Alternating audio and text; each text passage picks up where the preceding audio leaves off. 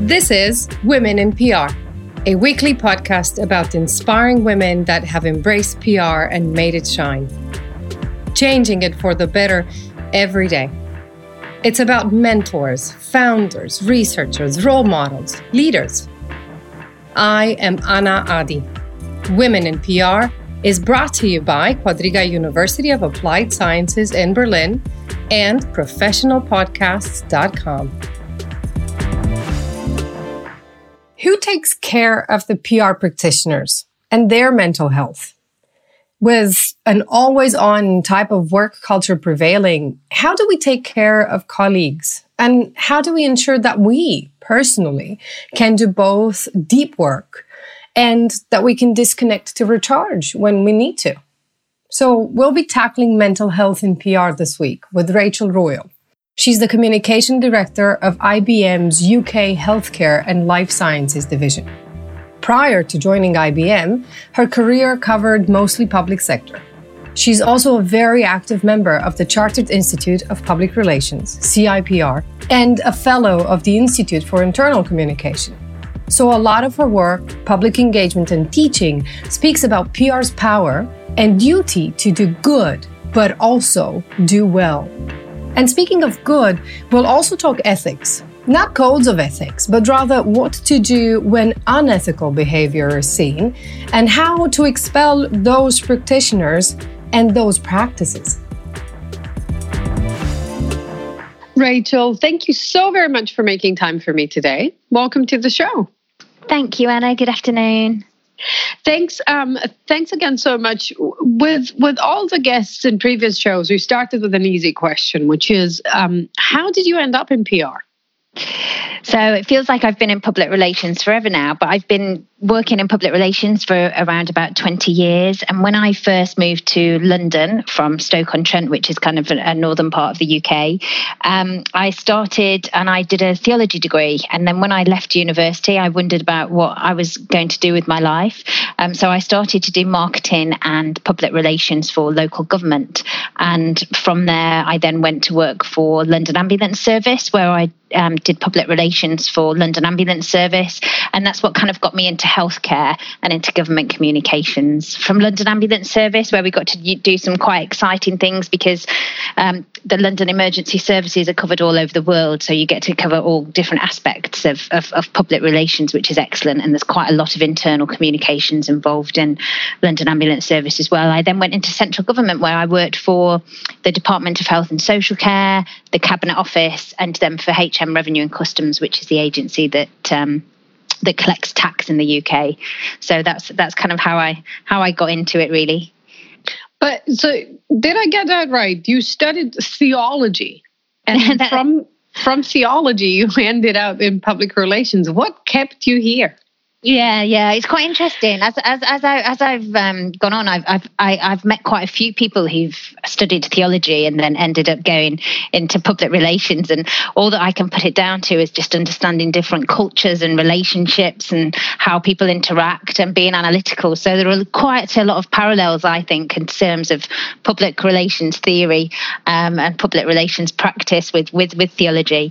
Um, so so yeah, and I I went on after after I did my theology theology degree um, once I was already working. I did my kind of postgrad diplomas in public relations with the Chartered Institute of Public Relations and then my master's degree in, in, in public communication. Why why did you feel the need if you if you felt there was a need? Why did you go back to study uh, and and got your CIPR diploma? I think I I, I love learning, um, and um, I think one of the things that I started to do that kind of put me in good stead when I did my very first public relations role is you were incentivized as part of the graduate program to continue learning and to continue your education. Um, so for me, I just I just enjoyed the aspect of learning, and I enjoy the time certainly that when you're doing kind of a master's or even a diploma course gives you, you get time to go and study and research something that interests you that might be connected to the day job, but it allows you to go into it into a little bit more detail. So, am I right in saying that you're still with CIPR? So many years after your diploma, you're still volunteering with them. Yeah, I do quite a lot with the Chartered Institute of Public Relations and also the Institute of Internal Communications as well in the UK that's more focused on internal comms. Um, with the Chartered Institute, I'm um, part of the council. Um, so we have a council and a board set up. I'm um, for my sins, I'm on the finance committee to help um, help us manage the finances. And then one of the things that um, is is really really enjoyable is I chair the Chartered Institute of Public Relations Health Group, and we reformed a new group at the beginning of this year, so in January this year, um, just specifically to help raise professionalism skills standards across the healthcare industry. So whether or not people are working in kind of pharmaceutical, public sector, so we're, we're, we're trying to put a focus on people within that industry and to try and tailor some of the professional support that is available to people that work in healthcare specifically because I think they've got unique challenges. What what do you mean by that? What would be the challenges that people working in healthcare comms um, are facing that other industries might not? So, so my experience is in the um, in the NHS. So in the UK, the National Health Service is obviously very very bespoke. Um, we've got 1.3 million people who work in healthcare in, in, in the NHS in the UK. So it's one of the biggest employers globally. And I think unlike many other organisations, certainly any corporate brand, they aren't privy to the same political pressure that the NHS is potentially.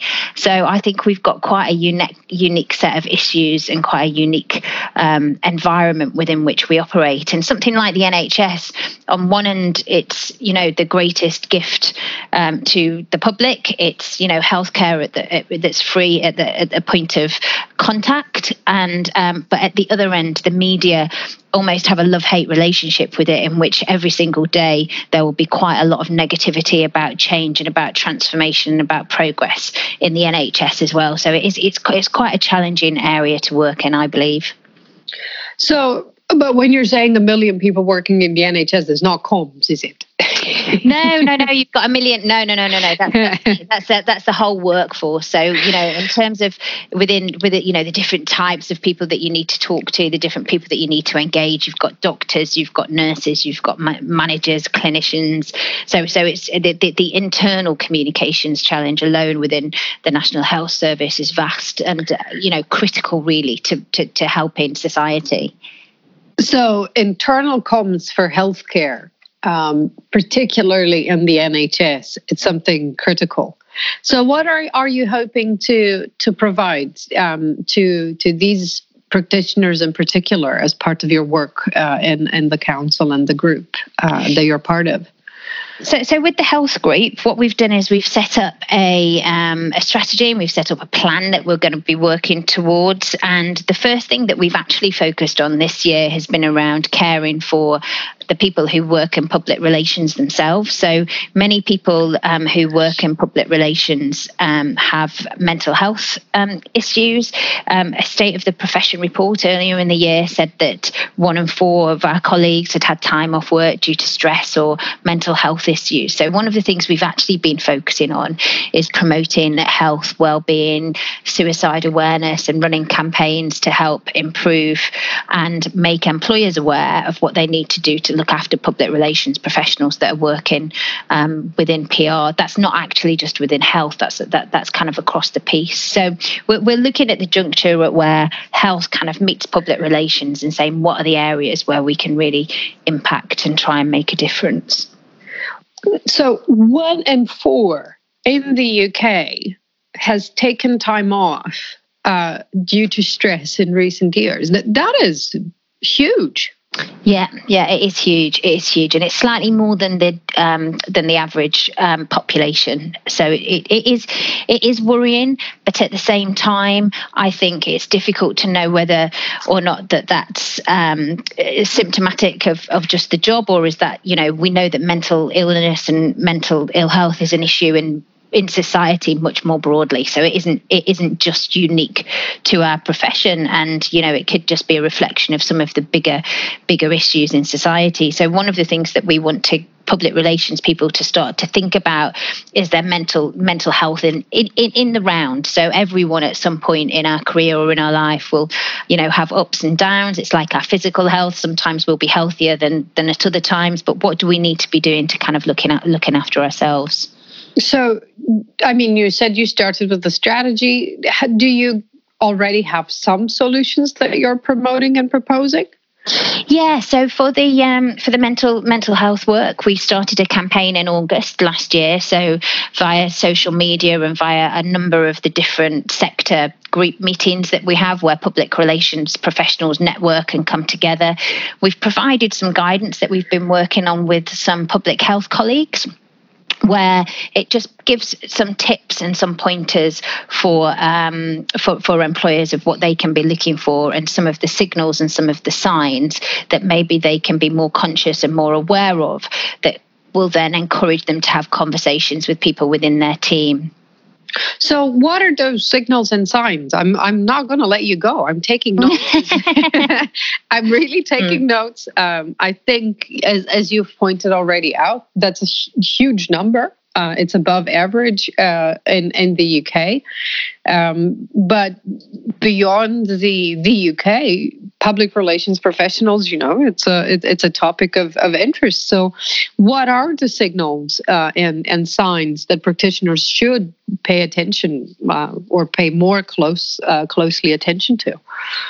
I think the big thing is changes in people's habits. You know, if you're kind of used to somebody coming in in the morning, taking a particular, you know, going having a break, um, going for a coffee, and then you notice changes in their behaviours where all of a sudden perhaps they don't have time to go for lunch or they don't have time to go and take a break and take a drink, to actually not just stop at saying, you know, do you want to come for a coffee? No, but to actually dig into that a little bit more in a little bit more depth and to understand, you know, is, is is there a reason behind that? Because one of the first things that seems to happen in issues where people kind of are suffering from stress in the workplace are the things that we do, like going for a walk, going and drinking, just looking after our physical health as much as our mental health is really, really important. And any signals and signs around that will indicate to an employer, to a manager, or to a colleague that maybe it might be helpful if you have a conversation. And and, and all of these things, it's very much about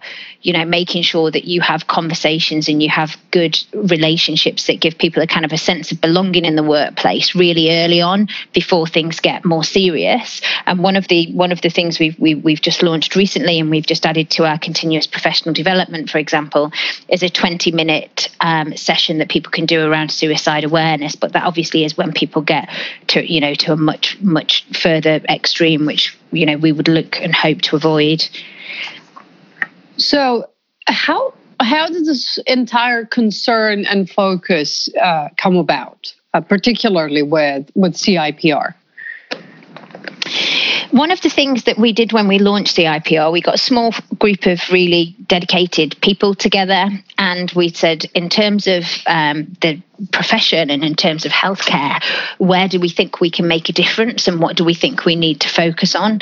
And I think alongside doing things um, that are in our plan next year for kind of setting up breakfast meetings with health journalists, for we've got ideas around sessions around behaviour change in healthcare and how we can improve skills around that.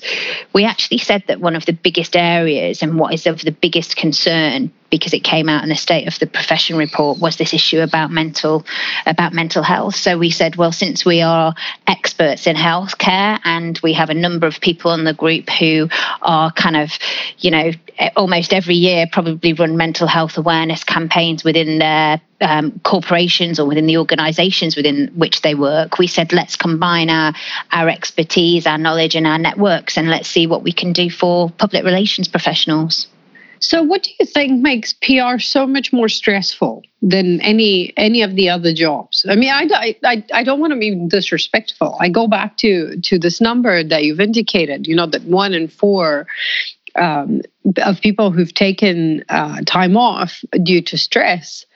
What is it that makes public relations so much more pressure prone? Than I don't know any any of our other colleagues in in in the uh, organizations and departments we we work with.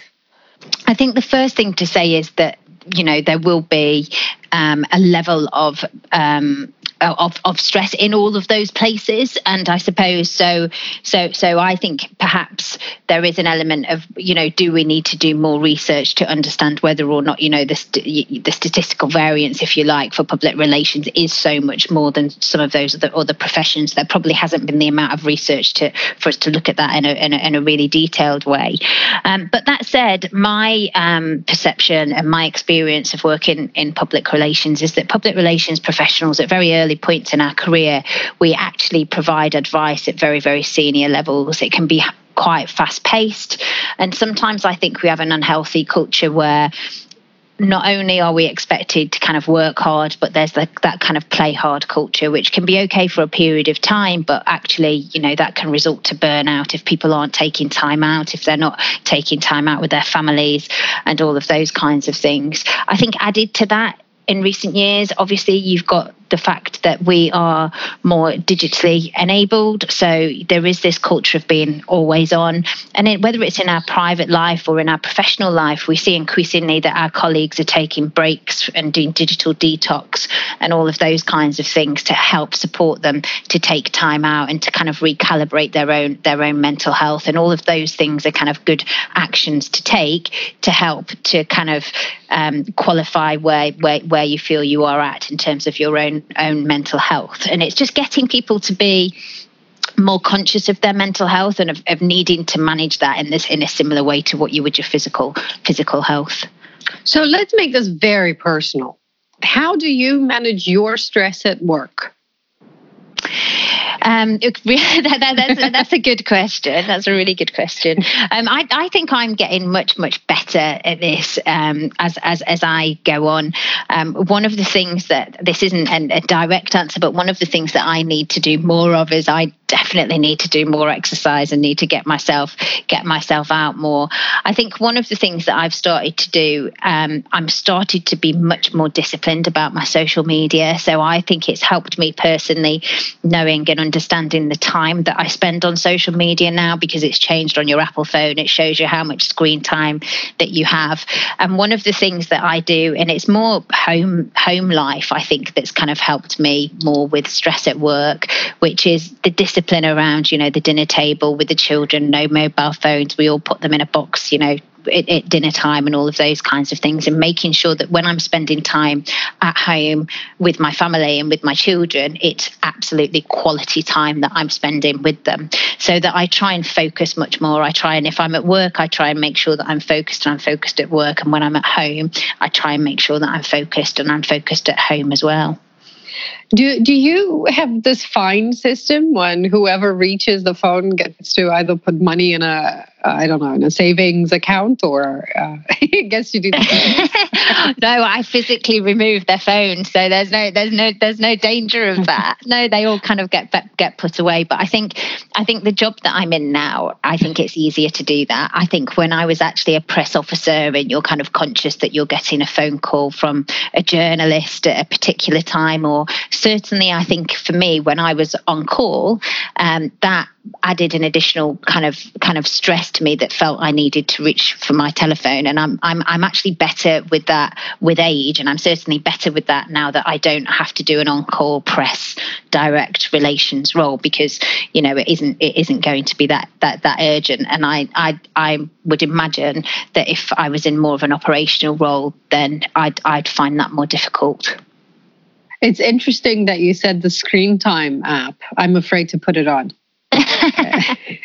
we'll just leave it there. But I'm really afraid. I, I know about the option. I've spoken about it um, with with several people. I'm really afraid to put it on. So um, I'll I'll leave it as a note. Um, let's let's switch a little bit subject, um, but sort of stay within this realm of of technology because I know you've been publishing um, in in several books. Um, the one that I have here with me is called Future Proof, uh, and is edited by by Sarah Hall. And uh, in there, you have a, a chapter called Doing Digital, um, and looks particularly at um, the public and, and patient interface in, in health through technology. Um, are is is PR well placed to to amplify digital messages? Is is this technology is is it a good thing for PR? Um, I think for, for, for, me, one of the things that is really um, that I find fascinating and I find interesting about technology is that I think as communication professionals, we have an opportunity to be kind of a catalyst for change, and we have the opportunity to improve things um, for, for for society. And one of the things in terms of the advancement of technology, particularly in healthcare, is that it's been adopted at a much slower pace than other industries. So rather than banking or um, you know finance, leisure, all of those kinds of things, or entertainment, the pace of technology adoption in healthcare is slower. Perhaps this refers back to one of the earlier things that we were talking to, in the sense that I think in some ways that the environment in which we operate in is much more complex. When people are sharing information about what they're spending their money on, they might be happier to share that information as opposed to information about their personal data and their personal health care. So I think the communications um, church, if you like, in its broadest sense, whether or not it's helping to amplify messages about technology or helping technology companies and people who are creating technology to better understand the public and better understand patients and to better understand citizens' needs. I think that we can really add value to the advancement of technology, which in turn can really help you know, provide better insights into healthcare, provide better insights into helping to cure disease, all of those kinds of things, and and also into, you know, in, certainly in the UK, how you book appointments and all of the convenience layers and levels of technology as well. So I think we have a I think we have a huge role to play, but it isn't just traditional what we might be thinking of as traditional public relations. I think it's internal communications. I think it's marketing. I think it is the whole communications mix that should be impacting and can impact on this area. But um, I mean, you've you've quite rightly pointed out to the slower adoption of, of tech, particularly in health. Um, you pointed out to a couple of potentially scary scenarios. Um, I'm just I'm just thinking uh, data that can be correlated. I don't know between uh, patterns of disease and age, and therefore affects insurance, or between um, since we've spoken about mental health, uh, you know patterns of exhaustion and uh, I don't know pay or likelihood to get admission on on particular services. So uh, you know where is PR in all this? So, so one of the other things, the other um, um, chapters that I've I've written and it'll be published hopefully um, this month with Kevin Ruck is around artificial intelligence and automation and internal communications. And one of the big areas that we touch on there is about ethics and around governance. So I think all of these issues that you've talked about, whether or not it's you know patterns in disease, etc., people are making judgments about these today, but they're probably not very evidence based. And I think one of the things that we need to ensure that as we start to develop technology and as it starts to become more of an everyday um, an, an, everyday activity in healthcare is one of our roles as communication professionals is to be the ethical um, mindset to help make sure organizations design technology in a transparent way and we help and support them around the governance of the development of technology. So let me make this difficult for you, if if I may. You and, and Kevin uh, wrote a chapter that looks at ethics, and you're very, very well aware, and that's and, and that's great, right? Through all your CIPR work of, of the UK environment. But a lot of these tech platforms, tech solutions are transnational they they might be you know from a company perspective based under some jurisdiction some national jurisdiction but their application goes beyond that border. So going back to pr how how can we teach? How can we bring everybody you know on, on governance and ethics on the same level considering that there's such huge differences around the world Yeah, I think I think there are huge differences around the world, but I also think there are huge similarities. And um, I know that you know you you you you and I would both agree that you know as public relations and communications, we are much better as a global network. You know, we've we've met in our relationship. You know, we we we talk to people in Europe, we talk to people in the US, we talk to people globally about public relations practice. And not only am I interested in raising the standards of what we do from a public relations perspective in the UK, but I'm interested in how we do that globally as well and how we interact and how we share best practice with our colleagues across the, you know, across the, the, the geography borders, if you like. And, you know, I think humans, I, I do think we're different. Of course, there are different um, governance structures for different countries. But I think, again, what we value and what we gain from talking to each other, growing networks internationally, sharing best practice internationally, and also calling each other out internationally and kind of saying, I'm sure there's been lots of commentary about different aspects of our election, democracy, likewise ours about the US, about what is and isn't right, what is and isn't correct. And I think um, those conversations at a global level are incredibly important, and we need to make sure that we we continue to do that and we continue to break the boundaries down. How do we call each other out in a way that is constructive and improves? In, in, goes back to what you were saying. PR would, would have a positive impact through its work on on society. How how do we do that? How really how do we call out um, these uh, these whatever we consider bad practices, but in a way that is constructive and and respectful and and does bring change? I, I, don't think we have this right yet. I mean, we can only see from campaigns like Me Too how difficult it is for people to kind of call out bad practice, whether or not it's physical bad practice or it's bad practice in the sense of what what people are hoping to develop or how people are developing things for the future. One of the things that i definitely find helpful and have found helpful in my career is that being a chartered member of an institute what comes with that in the same way as practicing um, law or in the same way as you know practicing as a teacher or what whatever profession it is that you might be in. Having an ethical foundation and an ethical framework to refer back to and to say that as a professional this is my ethical this is my ethical line this is my ethical code of practice. I find that incredibly helpful and i've i've referred to that. I will refer to that several times a year in my job and in my role. In terms of calling people out unfortunately, I don't think we've necessarily got that right yet. I think for those of us that are members of professional bodies in the UK, whether or not it's the CIPR or members of the PRCA, there have been occasions where um, organisations and public relations agencies have been called out for poor practice or for practice that isn't unethical, that, that is deemed unethical.